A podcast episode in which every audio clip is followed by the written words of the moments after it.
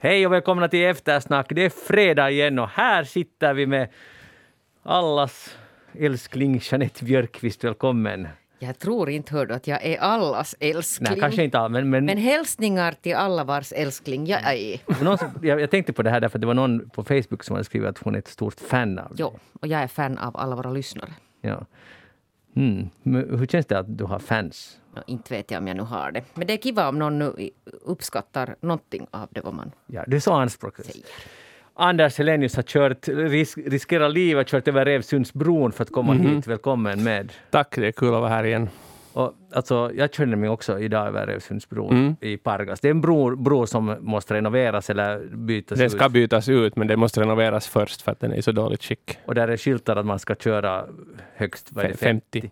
Och man ska ha 60 meters liksom, plats, till, marginal till nästa.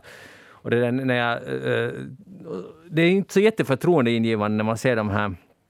Idag var det till exempel någon, någon lite så här byggarbetare med, i västar och några byggställningar och sen lite fanerskivor och så där. Det känns lite så här darrigt när man åker över det, eller vad tycker du?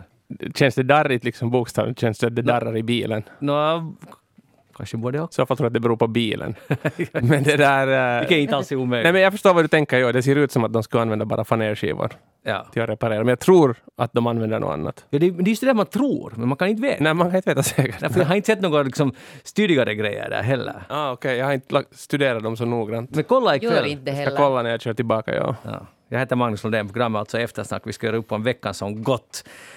Vi tar det viktigaste först. Förra mm, fredagen i Eftersnack talade vi om begreppet vappen och glada vappen.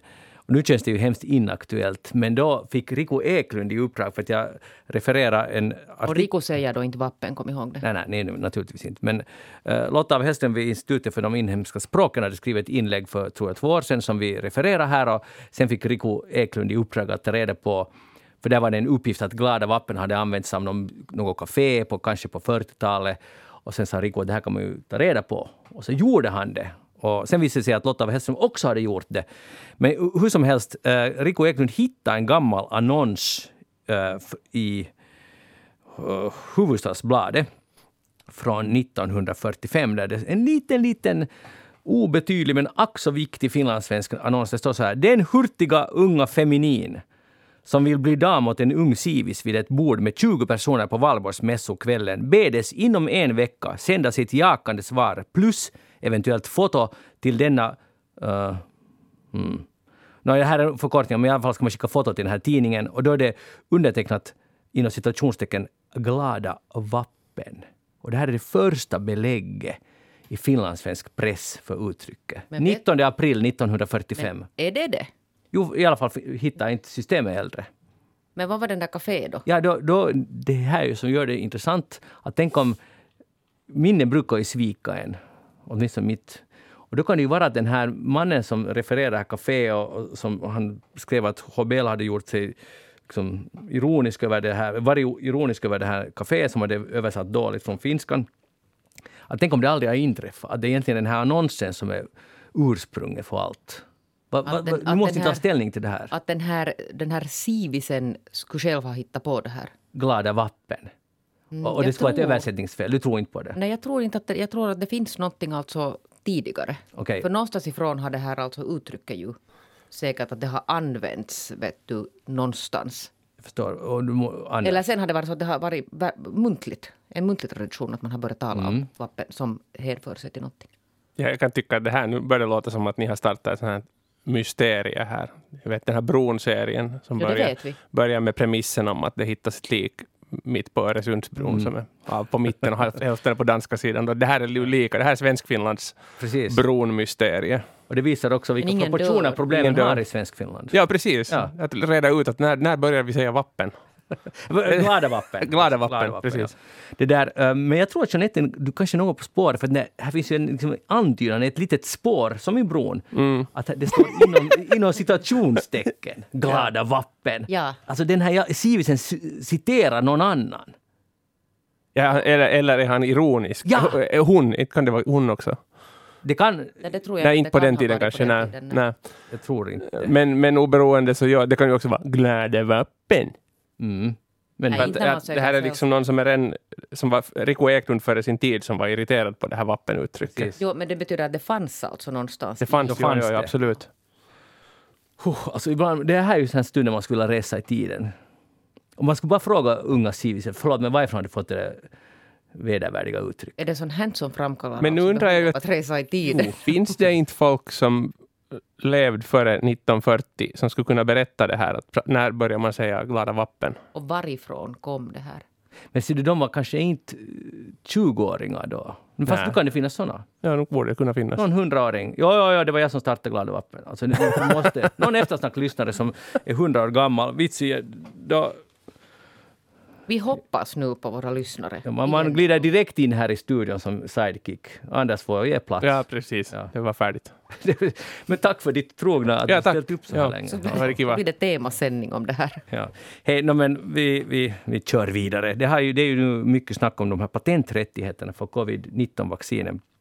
Och USA har helt överraskande den här veckan ställt sig bakom kravet på att WTO ska liksom göra här sorts tillfällig upphävning av Ja, man kan väl kalla det för upphovsrätten för coronavacciner. Vi talade om det här i eftersnack kanske i höstas Ja. ganska intensivt. Och, och då eh, kunde just då Joel Backström visa på, eller vi diskuterade kring det här att i WTO så blev liksom EU och USA och många andra var helt emot det här. Och nu har USA helt vänt kappan. Och det, där, det här är en ganska intressant frågeställning. Och nu har Frankrike, Macron har också snabbt vänt kappan efter att USA gjorde det, men Tyskland är nu helt emot det här, för att de menar just det här, och det är säkert, det är säkert en mångfacetterad fråga, men att, att mm, då slutar all innovation om det är så att det inte finns patenträttigheter. Att då finns det ingen möjlighet till business och så vidare, och, och då finns det inget intresse av att, att fortsätta med det här. Och, och det som de nu vill göra med upphäva det här tillfälligt och endast för, antar jag, för det här covid-19-vaccinet, att de ska få igång produktionen snabbare i länder så tredje världens länder inte är beroende av någon sorts mm, vad heter det, välgörenhet från oss, länder som Finland. Men det är ju nog inte så att det, det, här är ju inte hembränt det är frågan om nu. Där det räcker att du vet att hur, hur man, vad etanolets kokpunkt är och du Nej. ungefär förstår hur någonting jäser.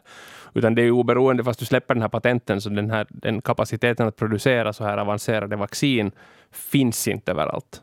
Och, och sen äh, hela den processen måste ju också granskas och gås igenom för varje ny fabrik som potentiellt öppnas till det här. Så det är ju egentligen bara de existerande vaccinfabrikerna som kan börja göra det, förutsatt att de ens har den tekniken som de här patenterna omfattar. Jo, alltså det här Så inte, inte skulle jag säga att det här löser, liksom, att det blir plötsligt så är alla vaccinerade i Indien eller någonting. sånt. Nej, nej, och Men det dessutom, blir väl inte sämre heller? Nej, det blir inte sämre, absolut inte. Nej. Eh, Men, och dessutom är det väl så att WTO har någon sorts konsensusprinciper.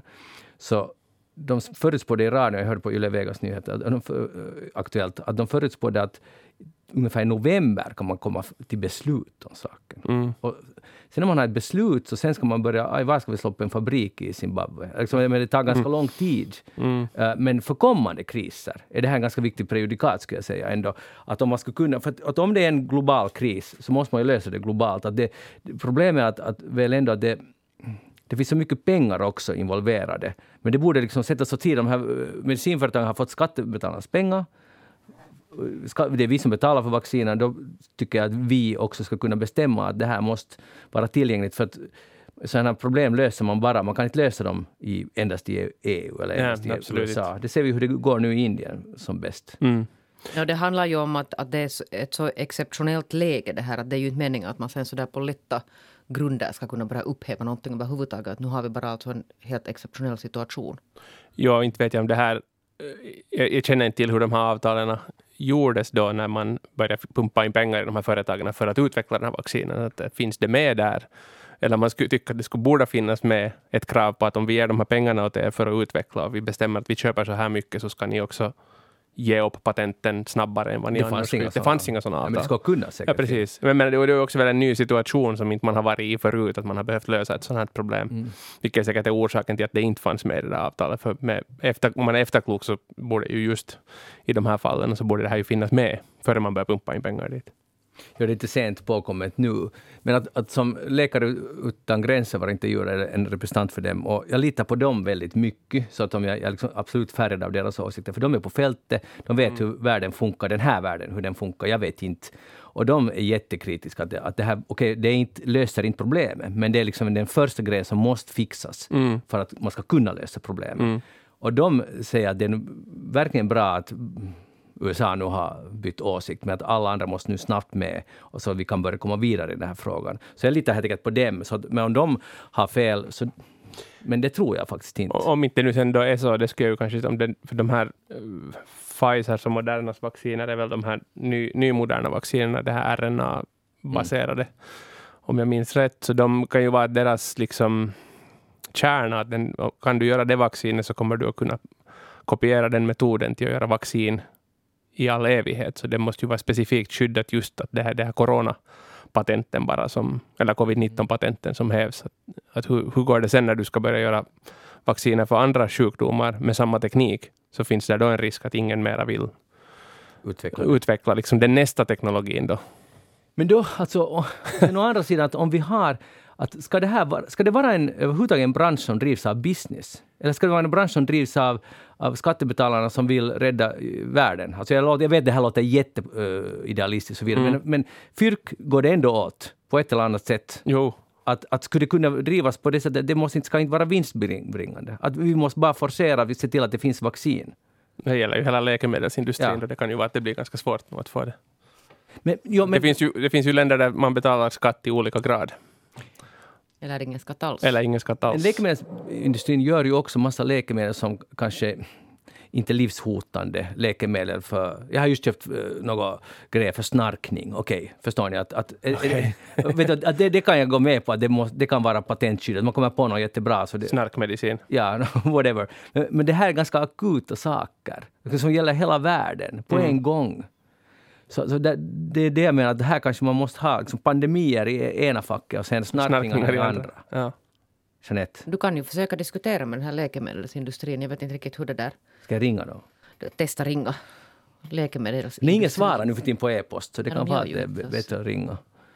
Men, men att jag, jag som sagt, läs, och Läkare utan gränser har varit konsekventa direkt från början. Jag tror vi hade de här för ett år sedan, alltså vi talade om dem för ett år sedan. De har jättebra poänger. Och som ganska mycket faller i skymundan. Liksom, det är liksom, deras röst kommer inte alltid fram. Alltså det är vad de säger. Det är ganska, på ett sätt, inom situationstecken radikala, men helt logiska. Så det känns helt rätt att ja, ja, så där skulle man ju faktiskt kunna styra upp det här. Så... Uh, men. Ja, sen är det nog så att det, det är nog liksom hela världens intresse att hela världen får vaccin. Ja.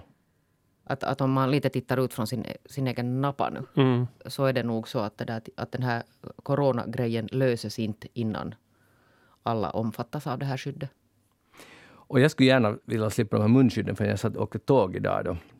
Och, och, så mannen framför mig, han tog fram en macka där mitt i allt. Och jag, jag, jag såg inte macka men jag hörde liksom på hans stugg ljud att det lät som någon sorts, vet ni, typ resumjäs eller något sånt här. Lite kämpa, måste han kämpa. Och, och, och sen kom den här lukten. Och ni vet när man har munskydd på sig och lukten far in under munskyddet, det stannar kvar där mycket längre än, än livet före. Eh, och han åt balkankorv. och det luktar så förskräckligt. Och det, jag fick inte, man kan inte ta av sig munskyddet heller. Det blir kvar den balkankorvsdoften, lukten innanför munskyddet. Ja, den kom liksom klättra innanför din. Ja, innanför min, mitt munskydd. Och där blev den kvar. Så jag var liksom ungefär som jag skulle hångla med honom. Och jag, jag men, det vill jag inte. Du vill inte hångla med balkankorvar? Nej, och inte den här okända, för mig okända mannen. Nej. Nej, jag förstår exakt vad du menar. För att, det där, att man känner ju också sin egen andedräkt på något sätt på ett sätt som man inte ja. skulle alltid kanske Jag skulle gärna avstå från det. ja. Så det finns många, men Anders, du ser ganska mysig ut här med... Nej, jag, jag tycker inte om balkankorvslukt i mitt, andras balkankorvslukt i mitt munskydd heller. Nej, jag håller nog med. Att ja. det, det skulle nog vara bra skönt att bli av med dem. Och en massa andra saker också som vi har måste nu ändra oss till att göra. Ja. Till exempel så har jag, jag borde ju köra, åka tåg hit jag också, men jag har liksom slutat göra det bara för att det... Som, är det smittorisk? Ja, ja, ja. Men jag har alltså börjat utveckla sånt här att det här munskyddet alltså påverkar min hörsel. Ja. Att, jag liksom, att jag hör inte mer vad människor säger och jag liksom sluddrar själv när jag försöker prata. Det är på något sätt någonting att jag är jätte... Att jag har nu den här veckan har jag suttit jättemycket med munskydd för jag har åkt omkring i Yles bil och där måste man ha alltså den här... Ja den här HC, alltså modellen av det här. Och det är nog jättejobbigt. Man kör i en bil och man försöker föra en diskussion med någon när det annars också hörs lite dåligt. Och, och andas liksom. Nu har jag lite huvudvärk och jag är helt säker på att det beror på att jag har suttit så extremt många timmar alltså med ett munskydd. Ja, och nu måste man komma ihåg att det finns människor som måste jobba. Jag skulle just säga de som varje dag jobbar åtta ja. timmar med munskydd på. Det är ganska... Och jag håller helt med om det där att man hör inte riktigt vad folk säger. Man känner sig jättekorkad. Man hör att det kommer ljud därifrån men man kan avläsa munnen samtidigt. Det är någonting alltså som... någonting som man inte har tänkt på att, att det är vad ja. man gör. Eller sen är det någonting att, att du läser vad den säger, liksom bara du tittar på. Ja. Inte läser man ju läppar, alltså det kan jag ju inte tro att man men, gör. Men tydligen gör man det. I alla fall gör jag det, för jag har men mycket sen är det bara, Ljudet kommer tydligare fram när det är inte någonting mm. i vägen. Inte vet jag. Men det påverkar min hörsel. Jag har alltså blivit jag hör dåligt. Mm. Men jag vill gå tillbaka Anders, till att du inte vill åka tåg. För att, för att när jag... Eh, det, här, vi har talat lite om det här att hur, hur ska man komma tillbaka till livet före corona. Så när jag skulle boka min biljett i morse så liksom det, hoppade lite till när jag såg att, att det fanns inga lediga... Liksom, att jag måste sitta bredvid en annan person.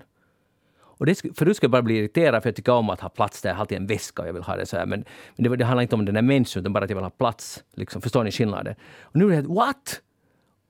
Och, för en sekund så var det alltså det coronaskräcken. Mm. Och jag, jag, jag är jättearg på mig själv för att jag fick den. För det, det, det är helt, jag tycker att det är ganska irrationellt, ärligt talat. Och det gick om, men sen fanns det ändå ledigt och då blev jag glad. Och så vidare. Eh, men jag tror att många, det, vi kan ju inte leva sen i längden på det sättet. Det går Nej. inte. Nej, nu måste det ju i något skede. Men det hoppas man väl på att det skulle bli bättre här nu under sommaren och, och så här att man sen så småningom ska kunna återgå till, till normala. Nu tror jag att den där skräcken och den där rädslan försvinner ganska snabbt sen sist och slutligen också. Men vi ser på dig, du, nu vill du inte åka tåg. Nej, men jag vet jag, jag har ju också lite märkt i mig själv att jag har glömt, glömt bort att det är fråga om ett virus också som man på riktigt blir sjuk av. Utan jag har liksom mera tänkt hela tiden på konsekvenser vad det har på mitt övriga liv. Att om jag nu blir smittad då på tåget mm. mellan eh, Åbo och Helsingfors så leder det till att hela min familj måste vara hemma i två veckor. Mm. Eller tre veckor eller vad det nu blir. Eller om jag bara blir exponerad och den här, den här coronablinken säger att nu har du blivit exponerad så då får jag till exempel inte komma hit till rundradion och jobba på två veckor. Mm. Överhuvudtaget. Jag får inte ens komma på ett möte hit. Jag skulle inte få sitta här. Så jag menar, det, det är ju det som jag, jag har börjat märka att jag liksom är mer rädd för än själva konsekvenserna. konsekvenserna än själva viruset, vilket ju är dumt för att nu är det ju fortfarande en farlig sjukdom som man till och med för unga, unga vad heter det, vältränade människor som jag kan börja lida av. det är ju jätteorättvist. Nej, men, jag, jag tycker, det där känner jag igen, för jag har haft nästan, eller har hela tiden, jag tycker att det är konsekvenserna jag mera skrajsen för. Alltså, mm. Alltså jag vill säga helt ärligt, jag måste kunna säga det, att, att det, för mig är det mera det, allt det här man sen måste börja... Och, så jag har alltid haft i andra hand det här, liksom, hur sjuk mm. blir man? Att jag, har inte, för jag, jag orkar inte gå igång på det. För den här oron bedömer jag som värre än att kanske bli sjuk. Förstår ni? Om man sätter mm, dem i mm. proportion mot varandra så väljer jag det där. Det, det där. Men det är nu men ni, det var ju demonstrationer här uh, förra veckan med, var det på valborgsmässoafton eller var det första maj? Uh, folk som tycker frihet nu och, och sån här, mot ansiktsmasker och så vidare. Och jag tycker att alla har ju rätt att demonstrera, men det som slog mig där var egentligen att polisens agerande. Alltså polisen i Finland tycker jag skulle borde lite gå på någon sorts mjukiskurs, för de var i full kravallutrustning, eller så såg det ut i mina ögon. Och det ser ganska aggressivt ut. Och alltså nu tar vi oberoende vad man demonstrerar för, men det har varit de här miljödemonstrationerna också. De släpper, här släpper de också iväg människor in i bilarna och, och det har de gjort mot de här miljö, miljögängen också, säkert mot andra. Men, men det är någonting som gör att det ser så fel ut när folk kommer liksom till synes i alla fall helt lugna men arga, men lugna. Och så möts de av kravallpolis på häst och med full utrustning. Att det psykologiska där tycker jag inte att funkar. Vad tycker ni? No, nu måste väl sitta någon polis och ha gjort den här bedömningen att nu får vi liksom ut där med den här hardcore. Men det kan hända att de gör att det liksom bedöms lite... Men, men vad kan du sen veta? Det har ju hänt alltså att, att demonstrationer har urartat. Och så kan man säga att men det här är kanske en sån demonstration att den kommer inte att urarta. Men ur polisens synvinkel, hmm, de kan ju inte veta. Nej, de kan inte veta, men det är just det, vad kommer före? Ja, jag förstår. Vi har ju talat eftersom om de här diskussionspoliserna som går och snackar med de här och ser till att det liksom inte eskalerar och försöker diskutera istället. Och det kan ju också vara att det är supernaivt, men, men jag tror, det är, just, det är ju lätt att säga när man inte själv är polis, men, att, men i alla fall ger det nog en signal om att det, det är ganska liksom hårda bud om man kommer i full utrustning. Har du sett Anders, de här bilderna? Jag har sett dem. Ja. På, sen finns det ju de här två, jag vet inte hur många bilar de har, sådana här svarta jäkla pan, bepansrade Ja. fordon som man ibland, nya små nyanskaffningar som man ibland kör omkring med. Så det är ju nog det, det känns inte som att det skulle, okej inte skulle någon säkert flyga på den bilen, men det känns som att det ökar de här motsättningarna ganska mycket. Men inte vet jag sen att om du, om du skulle vara polis då i London och så skulle du höra till de poliserna som har den här tokiga maskeraddräkten med, med rolig hatt och, och batong och visselpipa högst.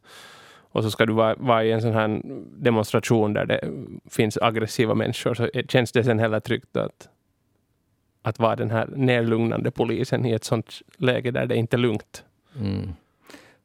Mm. Ja. Jag, jag känner, Någon balans kanske där. Jag känner Skulle de att, få en, ro, en rolig pins eller någonting som skulle vara lite glad. men det där i, i, Sverige, glädje. i Sverige känner man ju att man kanske kommer in alltså lite mjukare i, i Sverige. Polisen. Ja, tänker jag. Vilket ju alltså inte säkert är helt sant. Men jag menar, jag vet inte, alltså, nu borde vi veta att, att hur har en sån här motsvarande demonstration sett ut i Sverige? Att har de genast kommit alltså dit med kravallpolis? Jag tror inte. Men de borde ju, alltså bästa skulle vara, och det kan vara att de delvis har det, men i en bakgata har de de här hårda typerna. Ja, att det finns alltså bere, att det finns Ja. beredskap där någonstans. Ja, men de kommer inte någonstans- alltså genast. Ja, och först skickar de ut diplomaterna och snackisarna. Alltså de Ja, som nu, vill men nu kan någon sen komma och säga att det handlar om någon polisens arbetarskyddsfråga baserat på någonting bla bla bla. Eller polisstyrelsen i sin stora klokhet har gjort upp några sådana här riktlinjer. Att nu ska vi Men, men jag, jag, tänker, jag tänker så här att om, nu var det ju förstås lite speciellt när det, man inte fick samlas många människor på en gång. Att det fanns liksom klara... Samhället har bestämt så och de bröt mot, mot det. Men, men i normala fall så att vi har rätt att demonstrera. Och, och då blir det liksom fel signal. Då borde polisen borde inte komma ut med full mundering. För det, det är någon sorts psykologi där. Alltså det blir fel. För det, är, inte, det, det är liksom rätt att demonstrera. Vi har rätt att uttrycka vår åsikt. Och då borde det inte bemötas som om, om att det är ett problem att man uttrycker sin åsikt. Förstår ni vad jag menar? Ja. Jag kan inte utgå från att det spårar ut. Nej, men då, då är det, jag medger att det blir jätteutmanande för polis, för då måste de ha de där bakgatorna fulla av, för, för säkerhets skull, Mm. som inte syns. För Sen sen, springer de snabbt undan de som är snällkläderna. ja, då, scenkläderna försvinner snabbt, det är slut Ja. på diplomatin och sen kommer kravallen in, kravallpoliserna in. Men inte vet jag nu ens att är, är liksom polisdräkten i sig någon snäll klädsel. Att nu tar vi ju liksom polisen på väldigt stort allvar Det i sant, det här ja. landet. Att det brukar nog räcka att, att står det poliser där så blir ju nog människor så där i regel, de flesta i alla fall, Mm. så där med respekt. Man blir nog, ja, man backar lite. Jag kommer ju dit och börjar vifta liksom med knytnävarna åt dem. Har ni tittat på, liksom, för jag, jag åt lunch häromdagen då, eller häromveckan, så där kom in två poliser och, och, och de som är all, alla de här utrustningarna, det finns, de har ganska mycket grejer runt liksom höften. Alltså det är inte bara den här pistolen, utan allt möjligt annat. Man blir lite sådär, lite, känner sig ganska liten och obetydlig. Ja, du vill inte bara gå dit och Nej, tugga går man där liksom, så att säga. äh, andra liksom, puh, skuffa till och armbågar dem i magen. Det gör man ju inte. Men det skulle vara ganska märkligt om du skulle göra det också. Ja, annars också. I och för sig. Mot vem Alltså som helst. oberoende vad de ska för utrustning på. Om jag sitter och äter mina köttbullar och du kommer dit plötsligt och, Och armbågar. och armbågar och tar mat av mig eller någonting. Inte det hyggligt. Nej, Nej. Men, men, men, det, men nu så sluta med det. Ja, jag ska sluta. Och, och det där, an, eller antingen sluta eller göra det mot alla, också mot polisen, för då har man liksom riktigt... Ja, precis. Ja, det är bara en del av din personlighet. Ja, men jag, Men sen kan jag tänka man inte är, utveckla den biten av Nej. dig själv. nu är man ju ganska, eller det är ju nu ett tecken på att man lever ett ganska privilegierat liv också. Att inte har jag ju haft hemskt mycket med polisen att göra någonsin. Jag har aldrig Ja. varit i en situation, eller hemskt sällan varit i situationer där jag ens skulle börja fundera på hur polisen klär sig ur mitt perspektiv. Utan då är det bara vad man ser på TV. Mm. Eller vad de, vad de har för vapen. För jag är ju, det är ju mot mig de kommer att börja använda dem. Det är ju liksom- Man kan aldrig veta. Anders. Nej, man kan aldrig veta. Nej. Nej, men det har inte varit åtminstone aktuellt hittills ännu. Men finns alltså i Så jag tror man har svårt att förstå liksom att vad det, det, det... De upplevs inte åt mig som att de skulle kunna göra någonting åt mig. Eller de har ingen orsak att göra någonting åt mig. Men jag tänker att om du är i en situation där du hör till dem som polisen kanske skulle kunna göra någonting åt. Så då, då kan det där ju spela en stor betydelse Mm. förstås. Men i Pargas, alltså, har, har du någonsin sett två patrullerande poliser på Malmen gå där och visslande och svingande batongen? Alltså, Nej, säkert inte sen 40-talet då. då när du satte en annons Före, före man sa glada vappen. ja. Det var tider det. Nej, jag säger bara det att inte har du nu sett så hemskt mycket patrullerande poliser i Helsingfors heller, för de sitter ju här alltså och trycker i sina bilar. Visst, så är det. Att förr i världen så gick det ju alltså poliser omkring på gatorna och på något sätt mötte människor och syntes. Och nu sitter de där och köcker i sin bil som jag också tycker att är lite konstigt. Men det är också det där, det handlar lite om samma sak. Att jag tror att man skulle vinna psykologiskt mycket på att gå runt, gå ut och små, småsnacka. Jag förstår att man måste vara lagd på ett visst sätt och det kanske inte är effektivt och resurserna är skurna. Men att det skulle vara en mycket mänskligare signal. I, uh, och det görs ju förstås, men jag menar inte alls på samma sätt som förr. Mm. För ungefär tio år sedan var jag i Istanbul och då märkte vi att uh, poliserna där, och det var en lokal um, Istanbul som berättade också att, att vad heter det, polisen där så de åker omkring mycket då, mer än vad man gör här. Mm. Och det här var alltså före Erdogans uh, tid. Och de, de hade som vana att de uh, klickar med den här, de har ju högtalare på bilen, så när de kör med bilen så klickar de på den här uh, micken, alltså den här knappen så att de ska tala, så det har ett lite sånt här ljud. Mm. De sätter inte på sirener eller tutar eller någonting, men de går omkring och berättar hela tiden att de existerar. Ah, bara med det där knastret? Bara med knastret, ja. Ja, så, jag, jag så att folk ska förstå att hej, här, vi, är, vi är omkring här, vi, vi finns hela, hela tiden här. Någonstans. Ja. Någonstans. Jag tycker det var dåligt. Jag, jag, det börjar nog vara lite skrämmande, så inte vet jag hur mycket jag vill se dem heller. Att kanske biltryckande är helt bra i och för sig. Att de bara sitter där. Men ja. bilen finns ju, så den står ju där i alla fall. Och så jo. ser den på något sätt lite sådär att här sitter vi och trycker, men vi vill inte träffa er. Ja. Det är just det. Men varför det, ska jag behöva träffa dem? Jag, jag behöver träffa dem när jag vill förnya mitt pass. Ja, men jag alltså, den så... goda polisen, alltså, de flesta är goda poliser, men jag tycker att de ska röra sig ute bland oss. Så alltså, som de gjorde förr alltså. Men jag undrar hur mycket de nu gjorde, du säger som förr. när, alltså, när jag, nej, men jag gjorde alltså, jag kommer alltså när jag tänker på den här järnvägsstationen, så jag gjorde alltså den här jag skrev alltså en, en, artikel när de la ner. Det fanns alltså tidigare en liten sån här... Och deras, alltså, den här polisen, alltså, det var stationspolisen. Så de gick alltså helt mm. enkelt. De, de syntes. De hade där. faktiskt ett kontor vid stationen. De hade ett kontor de hade, stämmer, det finns ja. alltså ja. inte mer. Och nu är det alltså utlokaliserat på det där.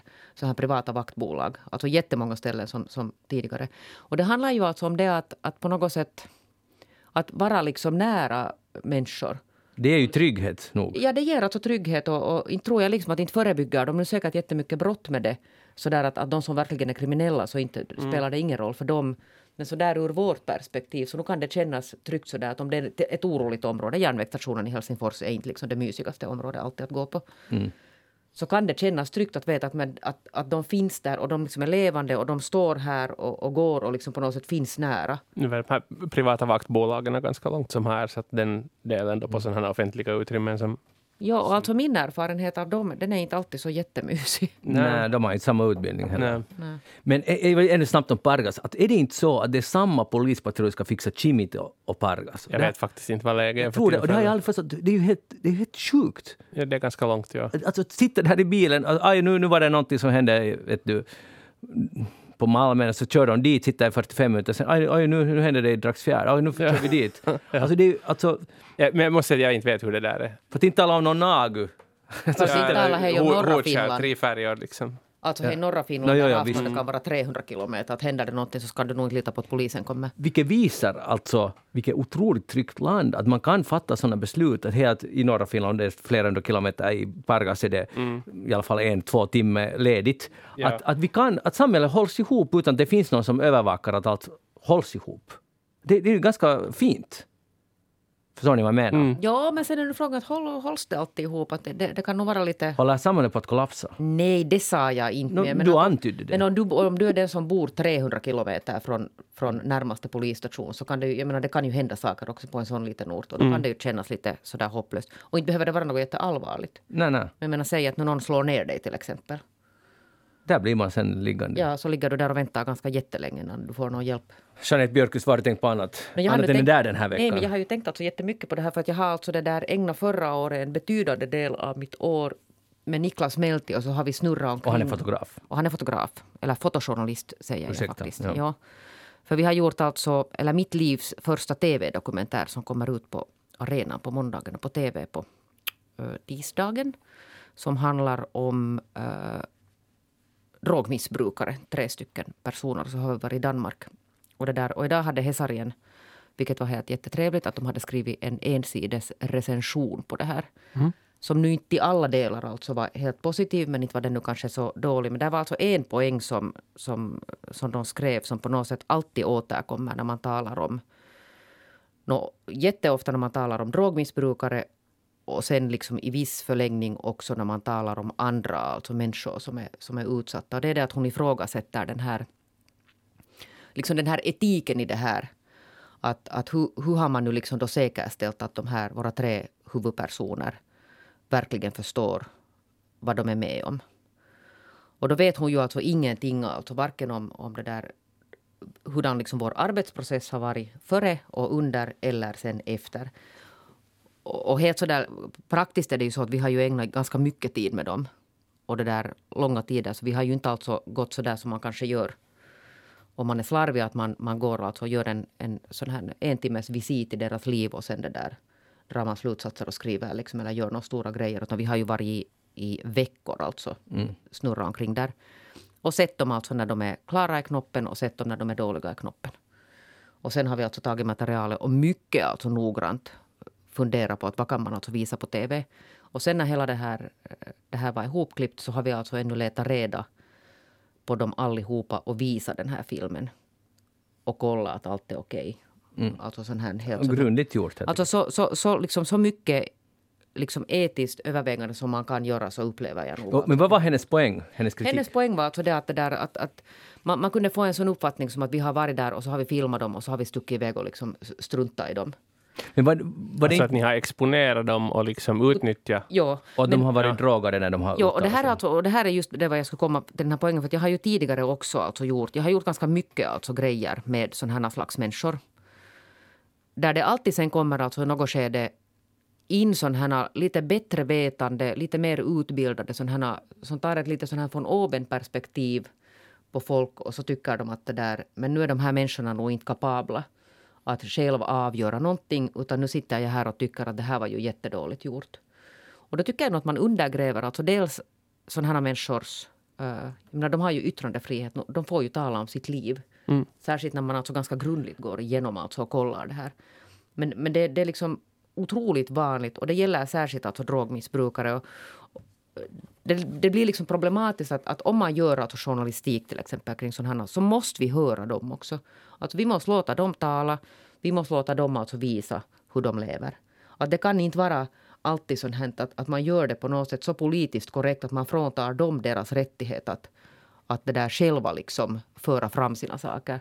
Vilket är alltså jätte... Det är varenda gång man alltså gör något sånt så kommer det någon alltså galopperande och säger att man får inte visa när de alltså injicerar droger. Och jag menar, det är deras liv och det, det är liksom så som de lever. Och, och liksom den, den största kritiken vi fick av dem var det att uh, en av dem uh, begick ett brott. Vi har ju filmat alltså jättemycket mer som vi hade alltså på film. Och han var jättebesviken att det inte var med i det här programmet.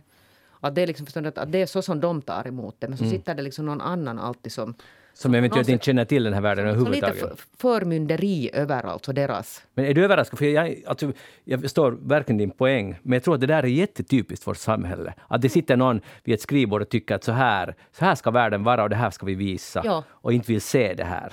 Det är just så. Ja. Och, det, och jag är inte alls överraskad för att det här alltså kommer varje gång. Mm. Som jag, jag är liksom lite sådär irriterad. Och då kan jag alltså, jag, jag är alltså absolut av den åsikten att du kan inte fara alltså till exempel, säg då till järnvägsstationen i Helsingfors och så tar du alltså någon därifrån som är i jättedåligt skick och så filmar du den och så kör du ut den på TV-nyheterna. Så får man ju inte göra. Och det skulle vi ju aldrig göra. Nej, ni har ju varit efter i efterhand och som du sa, visa material. Jo, jag kan säga att det var ingen enkel process att hitta dem, men det var alltså jätteviktigt för oss att kunna göra det här. Men då har den här redaktören på något sätt utgått från att ni är liksom ytliga, dåliga journalister? Ja. Det verkar som, ju så. Som slarvar alltså. Som slarvar och inte respekterar medmänniskor. Mm. Men jag undrar om det här är färgat, den här kommentaren, nu spekulerar ju jag också, men att det är det här färgat av den här diskussionen som har gått den här veckan gällande de här reality-medverkarnas uh, rättigheter. Mm. Att det är det här liksom har, man, har, har skribenten här då liksom Ah, den har jag missat. Tänkt, tänkt på det också. För det, har ju, det är MOT som MOT hade gjort det. Ja. Gjort och hela veckan hade på, på Yle åtminstone och kanske i andra medier också I pratats, var det också pratats om det här att, att uh, hur dåliga och ja, hurdana, ja, ofördelaktiga avtal de här som är med i de här dokusåporna eller realityserierna Temptation Island och och vad det nu var för serie som det handlade om. Utländsk bonde söker fru. Det var ju det var han var arg över, den här ena bonden där som jag talade om förra veckan. Mm. Att han inte får snacka, eller? Nej, nej, utan att det var liksom att han blev lurad in dit i det här. Där ser nu kommer vi tillbaka till det. Jag ja, men det var någonting så att de hade, det hade varit oklart för de som var med att när blir de filmade och när blir de inte filmade och ja. var blir de filmade och var blir de inte filmade. Och, och då tydligen så gav avtalet lov till att inte berätta då, eller hur det nu än var. Men jag tänker att det här kan säkert färga det här också, att om det finns nu en ökad sensitivitet för att vem som ska vara med på vilka villkor i, i tv-program. Ja, att jag tycker att det är en skillnad. Absolut är det en skillnad, men jag kan säga, jag tänker att i en recension så tror jag att det där kan färga ganska lätt den som skriver det. Mm. Men den här gamla idén om att vem man intervjuar som, som journalist, att man kan se den människan i ögonen liksom med gott samvete också efteråt. Jag tycker att det är bara, alltså det är ju inte en konkret juridisk regel, men du förstår vad jag menar. Man, att man måste kunna stå för man kan ju inte utnyttja en annan människa. Det har ni inte gjort. För den här människan vet precis vad ni har gjort och de har lika mycket rätt att komma till tals som vem som helst annat. Men jag tror att problemet är att för någon, förlåt om man nu säger det, men en skrivbordsjournalist eh, eller deskjournalist eller vem som helst, så är att de de tycker kanske inte att de här människorna har den här rätten, att vi ska skydda dem på något sätt. Jo, och det är just det som jag liksom på något sätt tror. De menar kanske väl. Jo, de menar väl, men det blir alltså ändå jättefel. Ja, det blir fel. För det här är, vårt samhälle är det här. Det här är en del av det. Ja. Och det där, jag säger så mycket om de här japparna. Alltså det, det kommer faktiskt ut först nästa vecka på, på måndagen på arenan och, och sen på tisdag på TV2 tror jag klockan 21. Men de är jättesmarta, alltså jappar. Att då när de har sina goda stunder så det är otroligt. Alltså smarta, kloka sådana överlevare. Inte det är liksom någon sådana, sådana liksom helt råddiga människor som inte har liksom kapacitet att, att reflektera över sig själva. Tvärtom. Men får jag fråga, eh, för där i den här recensionen så var det ju kritik mot att ni visar i närbild när de tar sprutor och så vidare. Så, så hur, hur, motiverar du det? Att varför är det, jag har alltså inte sett den här dokumentären, jag har bara läst recensionen. Att varför valde ni att... Och jag, det här är inte, jag, jag är Nej, frågar. Alltså, ja. Nej, vi funderar alltså ganska mycket på det där. Men alltså det är deras liv. Det är på något sätt liksom det allting handlar om. Och jag vet att det finns alltså... Det finns en skola som anser att, att, att liksom i offentligheten så ska man inte visa något som helst här. Alltså sån här, sån här, liksom, sån här material. Att det är sådär att, att okej, okay, då kan de liksom finnas där. Man kan kanske till och med tala med någon som har alltså kommit ut ur det här. Men man ska inte visa vad den här liksom vardagen är. Mm. Men för de här, för de här så, jag menar, det är ju ingenting. De var ju på något sätt, de var ju helt att åh, titta där, titta, nu fick han liksom ett bra sånt här stick där. För att, att när man, när man liksom, om man tittar på det ur deras perspektiv, och, mm. vilket vi har försökt alltså göra. Mm. Vi liksom tittar på det ur deras, det, är deras, det här är liksom deras liv. Och de gör andra saker där också. Men uh, vad, är det, vad baserar sig den här skolan, den här tanken på? Varför ska man inte visa det? Jag, jag förstår de, får, man, de anser att man liksom avhumaniserar och sätter in alltså människor i sådana här roller. Att man låser alltså äh, man, folk. Ja, ja, precis. Att om du är en som sticker dig själv så... så är du liksom så, ingenting annat. Just det. Okay. Men, men det, det, är ju inte alltså sant det heller. En människa kan ha alltså många saker. Man sticker sig liksom på gröna toan och sen gör man några andra saker sen efter mm. det. Men kan det också vara den här att man inte vill glorifiera, eller jag kan tänka mig att det här dokumentären verkligen inte glorifierar det. De säger ju också i den här dokumentären, enligt recensionen, säger de att bli inte som jag. Det, det, är väl så här budskap de har. Men, men kan det vara någon sån rädsla att om vi visar hur man tar droger så blir, börjar alla att ta droger? Jo, och det, har ju funnits, och det har funnits kritik, alltså den här, vad hette den här reindeer spotting som kom, ja, som kom den här Lost, Lost Boys. Lost Boys där det alltså delvis har, alltså, den fick ju alltså grym kritik alltså just för att det blev på något sätt så att det är sån här kot och hippo liksom. Du far vi hit och det liksom. Nej, jag tyckte inte alls att det var, jag tyckte att det var hemskt obehagligt. Nej men många hade tyckt ja. liksom att det på något sätt ändå gjordes på något sätt okay. sådär att det blev glorifierade. Det gör vi ju alltså verkligen inte här. Jag kan inte tänka mig i din dokumentär så kan jag tänka mig att om man får någon reaktion så är det snarare att shit att det där är inte en väg att gå. Nej, och den här ena som vi träffade, så vi visade alltså faktiskt så att det var en sån här, sån här människa som jobbar, alltså han, han, han jobbar med de här. Han alltså jobbar på ett boende där sådana här människor bor. Som också tittar lite där över axeln och han var så att att vad bra att man visar det här alltså i all sin brutalitet. Att, att det är till exempel inte... Det är inte särskilt lätt alltså att, att mm. det där missbruka. Men det är ju också så att jag tycker att det är en märklig tankebana det där, att man, att man inte ska visa därför för att då liksom stigmatisera de här brukarna eller någonting. Men det är ju att visa att de, som du sa, också gör annat, att de är människor. Det är, för det är många som har en sån bild av narkotikamissbrukare, att de är liksom packet.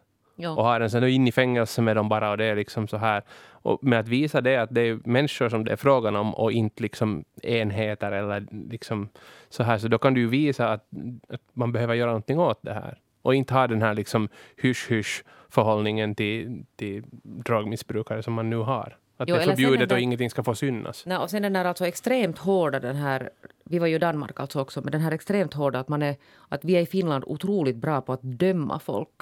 Och det kan väl säkert alla hålla med om, de själva också, att det är ingen bra sak det här att man blir alltså drogmissbrukare. Men det där när man är en drogmissbrukare, när man alltså av olika orsaker hamnar där, så är man fortfarande en människa. Och en del vill kanske sluta och andra vill inte. Men in, ingenting blir liksom bättre av att vi står där och skriker och fördömer alltså folk.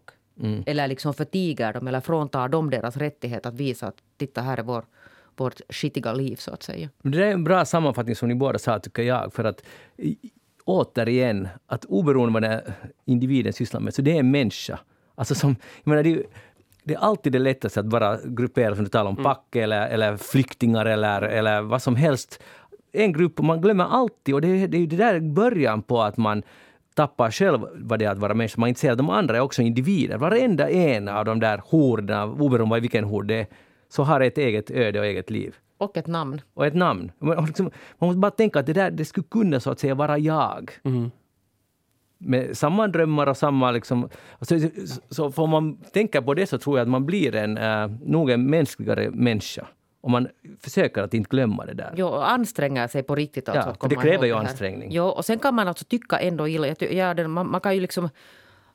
Man kan ge sig rätt att man kan, man kan tycka att det är lite obehagligt det här. Mm. Och, det, och det här är inte trevligt att konfronteras med sådana här människor. Men det är fortfarande en människa. Ja. Och liksom människovärde är helt absolut. Anders Helenius, vad har du tänkt på den här veckan? Nej, Jag har tänkt på att ha bråttom egentligen. Okej? Och, och hur mycket det har liksom, eh, skadliga effekter det har. Inte bara på, liksom, på individbasis utan på hela samhället.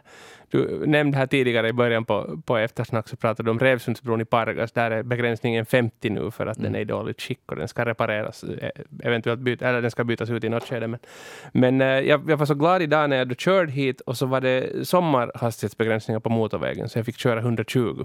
Och då insåg jag ju att det här är inte nödvändigtvis en bra sak. Jag började fundera på att är det månne så att om jag skulle köra 110 istället eller 100 så som jag körde i vintras så skulle min bil komma med ganska mycket mindre utsläpp. Vilket skulle vara bra för klimatet. Så om jag inte skulle ha så bråttom, så då tänkte jag, så googlade jag det här och kollade att mycket riktigt så är det ju just så att skulle jag köra lite saktare så skulle jag eh, orsaka mindre utsläpp. Eh, och det finns olika uppskattningar. Jag kollar här i den här grejen, så det står liksom mellan att en pessimistisk tolkning, eller pe- pe- en lite pessimistisk, pessimistiskt scenario så skulle det vara 2-3 procent, men troligen närmare 12-18 procent Jag tror, ja, skillnad. det beror väl på bilen. Det beror säkert på bilen, ja, men i snitt då, alltså vad, vad det skulle, om man skulle sänka hastigheterna permanent till 100 istället för 100, eh, till 110 istället för 100 i det här fallet, i den här studien. Och, och, och tänk hur mycket av klimatförändringen som också drivs bara av att vi har bråttom. Mm. Att det är den där drivande saken. Vi, har, vi, vi sätter oss inte på tåget för att åka till Köpenhamn utan vi tar flyget dit. Det går, för det går snabbare. Det, men det är mera utsläpp. Men tåget är ju mycket bättre. Alltså, jag jag vet- jag att det var det du menade, men Ja. tåget är också bättre just av den där orsaken, för då har man inte brådis. Att det är otroligt välgörande att ta tåget till Köpis istället för flyg. Alltså, Mhm. alla gånger, med alla argument. Och nu får man ju fara dit oberoende. Nej, nej, men, men med alla argument. att det är ju inte bara... Det, men okej, det där är... en- Men, Men, men, som jag tänker, det, grejen är att jag har inga problem att tänka att för att den här bron ska hålla så ska jag köra bara 50. mm, Men att sen tänka att nu ska jag sakta ner till 100 fast skyltarna säger 120 för att spara på miljön, så det tror jag inte att jag gör. Om jag är ärlig. det är intressant, för jag har tänkt... Det där är jättebra, för jag har tänkt mycket, för vi sitter, jag sitter ofta på samma motorväg. Mm. Och det har nu, mm, ungefär den här våren, nu får det räcka med 120. Alltså för jag, jag tycker att det, det är bara så... Det känns i alla fall i min bil som att jag lite pushar det hela tiden. Liksom. Och, det, och det blir så konkret att nu är det brådis, brådis, pressa, pressa. Och man ser hur varven går där mot trean. Att det går liksom, och då vet man att det går mycket mer bensin. Att det, är liksom, det är ju idioti. Och sen man sätter det till 100 och alla får nu åka förbi om de vill. Men det blir liksom lugnare liksom inne i mitt huvud också. Inte bara där bilen blir lugnare, utan jag också. Så att jag är vän av 100. Alltså jag tycker 120 är ganska, det går ganska hårt. Men, men, men ett litet tankeexperiment. Vad skulle hända om man skulle sänka det? Liksom att man skulle kräva att det skulle bli på riksnivå? Att vi sätter nu att det är 100. Jeanette skulle bli rasande. Ja. Eller hur Jeanette? Säg ärligt nu och inte nå. Nej, rasande. Alltså jag skulle inte bli rasande. Men det där, jag tycker inte att det är någon bra idé. Nej. För du vill åka fort! För, för du har bråttom. Nej, nej, utan jag kanske, vet du, en del kanske koppar av med att köra hårt. Kan, kan det, det här är ju intressant. Hur? Nej, för dig är det kanske stressande och för Ja. andra kanske det inte det. Men berätta, hur, jag är, ny, jag är Jag- supernyfiken. Nej, alltså jag bara slängde det här ur mig. Inte sa jag det gäller mig. Men är det, alltså, är det, är det att, att köra över, överhastighet som gör att det känns bra eller bara liksom att veta att det här är fort? För att jag menar, du kör på en smal slingrig asfaltsväg så kan du, kan du inte köra så hårt men du kan ju pressa det till gränsen och då kör du ju liksom proportionellt för hårt. Men alltså nu talar vi motor. Nu var vi på Vi motorvägen. var på motorvägen bara. vi på motorvägen. Så det är maxhastigheten som gäller. På Alltså, motorvägen. i- inte maxhastigheten på bilen men, men jag menar liksom att det är det som får det att kännas bra. Det är att det far, att det liksom, Att man får följa att det far hårt. No, det kan nog faktiskt kännas ganska bra. Men det börjar kännas bättre om du börjar köra Men 130. vad är det som känns bra? Jag vill, jag vill förstå det. Vad är det som känns bra? Kan du beskriva den där känslan? Nej, jag tycker alltså om att, att köra Hårt. Inte så bra motivering. Alltså, du, du är faktiskt nu en retorikens mästare. Alltså. Men kan alltså, jag menar, vet du, varför känns det bra för dig att åka tåg? Men känns det bra, att, Det är lugnt, känns det bra att köra hårt liksom, på alltså en väg som man kanske inte skulle borde köra 80 på, som har, ändå har hastighetsbegränsningen 80? Det beror Känns det lite också på- bra? Eller är det bara, Det bara beror det här? på hurdan väg det är, vad det är för väg. Ja, men om den slingrar lite och sådär. Så det, Fagerviksvägen i Barösund till exempel, Ja. tänker du kanske på. kanske, jag, kanske, jag har aldrig kört den, men jag kan tro att det låter som en just sån det väg. just på. Som Ja, jag tänkte på. Alltså jag är det där uppvuxen då i Pirlag, så dit var ju den här vägen var ju ganska slingrig. Mm. Och, det där, och sen den här sandvägen sen dit till vårt hus var ju också, nu, nu fanns det ju en viss charm i det här också, att man kunde sen kurva på lite där. Så det- sin- Alltså, det är att pusha det lite. Det är det du... Nu är vi nära din karaktär. Alltså, Ja, för det, det, det, var här, det, det, det var inte 120 som det handlade om aldrig. Utan det ska bli lite farligt. Ja. Ja, det där, har du tänkt på att du skulle köra liksom 60 förbi en skola med 30 begränsning? Skulle det också kännas bra eller? nej, aldrig. Nej, nej, Nej. nej. Jag är jätteförsiktig alltså där det finns alltså Människor. Och i stan till exempel är jag Ja. extremt försiktig. Alltså, så där kan Ja. säkert irritera folk när jag stannar framför varenda ett sånt här Mhm. övergångsställe. Men det där, mm, jag kanske, alltså den här rally, rally den där karriären skulle nog kanske ha kunnat på något sätt Det skulle passa min karaktär. Det här att köra hårt alltså på sandväg tycker jag är ganska kiva. Varför blev du inte? Nu har du använt din tid till journalistik. Nå, nu hinner jag ännu har det byta. Jag blir senior-rallychaufför. Jag lovar att du får vara med i eftersnack. En sån du är här rally. Romu-rally som man körde i Borgå sandgrop. Det, det, där, där var jag och tittade när jag var liten flicka. Det var ganska intressant. Hon är nog en komplex person. Här, så. Hon har många strängar på sin lyra. Jag tänker köra extra hårt hem och tänka på Men det Jeanette. ska du Ja. inte göra. Kör inte. Kör inte. Vitsi, jag, jag, jag, jag, jag slutar åka tåg. Nu, nu, nu, nu är det 160 som gäller. Man liksom, bilen liksom skakar och skriker. Men det är Jeanette-skolan gäller. Ja. Jag sa inte att du ska köra 160, din bil går säkert inte. Ja, den går. Det står där i manualen. Den går typ 178. Nej, men jag när den var tänkt- nyfödd Nej, men jag har tänkt nog att jag borde fara till Tyskland bara för att få på riktigt köra lite. Jag har åkt där och det, det finns inte något som är skrämmande. Alltså det är ju Nej, ganska sisigt men det är så... För att om, Nej, det var, alltså, den var ju inte i bättre skick än en finsk motorväg. Nej, nej. Åtminstone det som jag körde. och tänk om det händer någonting. Då är det Ja. liksom 40 bilar som kraschar. Ja. Alla dör. Jag, jag, tror att, jag tror att jag vå- vågade köra som mest 160. Och jag var helt skiträdd Ja. en stund och så kommer det någon satans bil förbi. Det är tur att man, man har så här överlevnadsinstinkt att man inte... Liksom, Ja, tydligen. Men så där att kunna köra 160 där så där i helt liksom Men jag känner Ja. ett fart i Tyskland. Jag tycker Jo, jag du ska far- fara på Ja. sån här... med tåget Ja. och sen hyr jag en bil. Okej, vi går vidare. Hej, humor! Alltså jag måste, vi har ju Anders Helenius som är ståuppare här och jag hörde idag i radion Yle Puhe diskutera om humor. Och, och det var några komiker, tyvärr vet jag inte vem det var, det spelar ingen roll egentligen, men, men och folk fick ringa, ringa in. Hur ser de på humor? Och, och så var det en Jappe som ringde och liksom lite så här berättat att han, att han är sån att han tycker om skadeglädje. Och det där. Och, och det var så ärligt, för han ringde och sa att, att han har ett sånt problem att han, han liksom tycker om sån humor där man liksom skrattar åt någon annans olycka, men han får sen morkis i efterhand. Så ringer han till den här personen och säger att om, det har, om man har skrattat åt någon som vet, slinta eller, eller det har hänt något tokigt, tassigt och denna, så kan han liksom gapskratta. Så ringer han efter, i efterhand och säger att förlåt, att, att jag menar inte personligt att haha rätt åt det, utan han liksom på något sätt ser det roliga i det här och så får han morkis och så vidare. Så jag tänkte fråga, för sen började jag fundera på, ni vet det här uttrycket skadeglädje är den bästa glädje. Och det, jag tycker det är ett hemskt uttryck. Men vad tycker ni om det? Är ni skadeglada? Alltså om vi nu försöker en, en allvarlig, en ärlig analys av det här. Jo, nu är man väl det. Alltså, jag vet, I fiktion är man ju i alla fall det. Alltså, menar- du, hur menar du? När du ser på The Office eller, eller mm, Parks and Recreation eller vad som helst för, liksom, som har lite också sån här mockumentary-inslag så handlar det ju jättemycket om att det går då, dåligt för de här människorna. Som är, eller, komediserier överlag handlar ju om det att det går dåligt för någon. Ja, och det är ju nog det som är ja. roligt och det är det vi skrattar åt, eller hur? Men det är lite Tur hemskt. att inte det är jag. Ja, just det, och det är den där idioten istället. Ja. Men så där i privatlivet. Ja, i riktiga livet. I riktiga livet? Nu inte vet jag. Nu tror jag vi alla har känt skadeglädje Alltså någon det där, jag ska nu helt bikta mig här på nationell radio. Bra. Alltså att det där, jag är alltså ingen sån här människa som på riktigt är sån, jag är ingen skadeglad människa alls. Men det finns alltså vissa, vissa stunder, vissa personer som har gjort mycket dåligt. Så när det går dåligt för dem så är jag nog alltså helt uppriktigt jätteskadeglad. Alltså riktigt sådär Mm. att det liksom riktigt känns sådär att jag måste ringa och liksom vara skadeglad och dela med mig liksom, av den du är liksom karmaskadeglad. Ja, alltså jag är riktigt alltså det där. Ja, jag har alltså här inom sån här rimlig alltså så här tid bakåt har jag känt två riktigt sån här att jag riktigt ännu lever på den här skadeglädjen fortfarande. Vad första du tänker på på morgonen när du vaknar? Nej men alltså det kommer till mig ibland när jag har en dålig dag så tänker jag att men vits det gick dåligt för henne också. Men inte vet jag, nu, nu, eh, ni, har ju, ni har ju barn också båda, så nu, nu har det ju någon gång hänt att de har snubblat eller någonting och det har sett roligt ut, eller hur?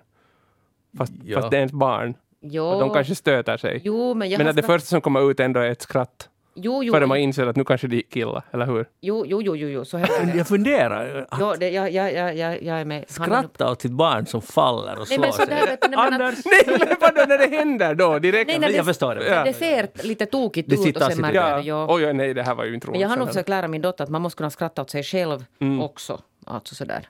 Men det beror på, för det kan vara att man har någon behärskning, eller jag har, tydligen har ni inte, för, att, för en gång var jag med min äldsta son, han var kanske fyra, fem år, vi var på Helsingfors universitet. Mhm. Och så sprang han, han var jätteivrig, sprang i förväg och sprang liksom, det var en dörr som hade en enorm glasdörr, det såg ut som det skulle vara, och han, liksom, och han pompade som en studsboll, och doing, for tillbaka när han sprang genom dörren, men det glas gick inte sönder.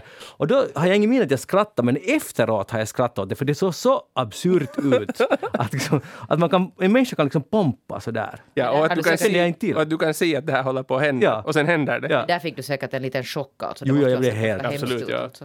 Alltså, det var ju helt... Men det, det- finns en, jag följer en sån här Twitter-fil, eh, Twitter... Vad heter Konto? Det? Konto, tack. Som har en... Som heter, heter ungefär oväntade scener. Och, och det var det här också som jag kom att tänka på. För det var det en scen, en, två killar ligger i en, i en enrum, var i varsin säng. Och så är det en som filmar från dörröppningen. Och de här, den som filmar och den som ligger i den andra säng, ena sängen är liksom ty, tydligen liksom, har en, någonting på G. Alltså avseende att de har en, en plan. Och sen plötsligt eh, gör den där killen som ligger i den ena sängen, trycker på någon knapp bakom sig. Och det betyder att hans kompis säng exploderar. Så han flyger upp i luften. Alltså han flyger konkret en och en halv meter sprattlar. Liksom. Det, är som, det smäller och så flyger han upp och det ser helt absurt ut, lite som den här Uni-incidenten.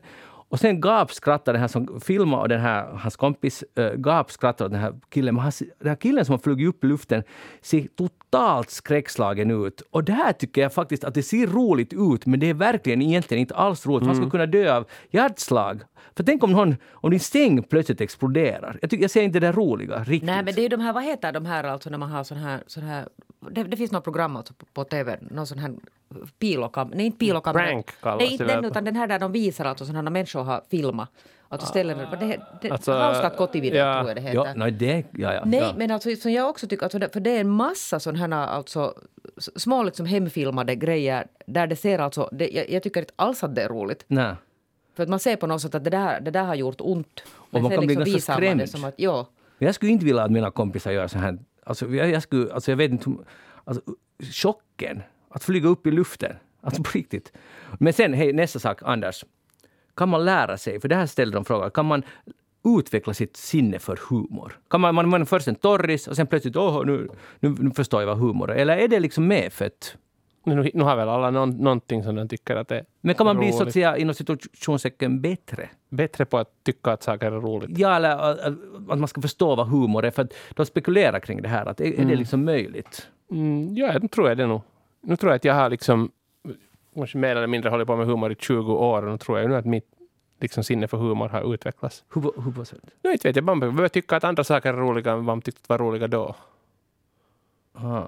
Men det där om det är någon sån här torris till exempel, men det handlar det inte att om man tar sig själv på jättestort allvar Ja. så kanske det blir svårt att vara humoristisk på något. Ja, alltså, men, men det är ju skillnad på att vara humoristisk och att se humor i någonting annat som händer, eller hur? Ja, det här handlar om att, att förstå sig och tycka att någonting är Ja, roligt. förstå sig, precis. Ja, sinne för humor, som kallar de det. Mm. De spekulerar kring, det där, att kan man lära sig? Och en var att, att det enda sättet är att, att det är lite som att lära sig språk, att man måste liksom utsätta sig för Ja, precis. humor. Ja. Och sen lär man sig det. Jag tycker det var intressant för jag har alltid tänkt mig att humor är något som man har och det, man har en viss sorts humor. Att jag, jag till exempel kan aldrig lära mig, jag kommer aldrig att lära mig prutthumor. Alltså det, det bara inte, kommer inte att funka. Jeanette? Jo, jag skrattar ganska mycket Jo, sånt. Ja, och varje gång. Ja, Ja. Det är så lätt. bara när du sa prutt. Ja, ja, ja. Ja. När du sa att jag, kan, jag tycker inte om prutt, eller jag kan, tänker aldrig förstå det, så att va? Det är klart att alla... Det, det har lite ljud när det kommer ut gaser från en, det är klart att det är roligt. Ja. Och sen, Det finns och, olika ljud. Ja, Du kan ha, det kan vara liksom högt ljud, lågt ljud. ja, och det kan komma mest oväntade ställen. Ja, precis. Ja, det är ju superroligt. Ja. Och det här är just, jag måste lära mig det här. Jag måste utsätta mig Ja, för det. det finns ett, ett alltså, någon hade klippt ihop Leslie Nielsen, den här eh, som gjorde alla de här mannen med, eh, vad heter de på svenska? Man with the naked gun. Jo, jag har sett det. Ja, ja. Ett, ett klipp där han liksom i, i, i intervjuer hos, i olika talkshows bara släpper brackare. ja. Och, Och, utan att liksom göra någon grej av det. Att han liksom gör det helt i misstag. och jag har sett det Det är där. så sjukt roligt. Och jag tycker att det var jättebra det här klippet, för det berättar mycket också om hur media funkar. Men då tycker allt- du ju att prutthumor är jag, jag roligt. vet, jag, jag, har- jag har lärt mig. Ja, precis. Det gick det, där, det där klippet var ganska genialiskt. Ja. Och det var ju också under en sån här 20-årsperiod. Ja. Hur han alltid använde prutten som någon sorts lite överraskande drag Mm. igen när han blev intervjuad. Att jag tänkte att släppte en varje gång. Ja, utan att göra något. Som om det skulle ha varit misstag hela tiden. Ja. Genialiskt. Genialiskt. Det funkar alltid. Hej, om ni, eh, jag var i Hangö.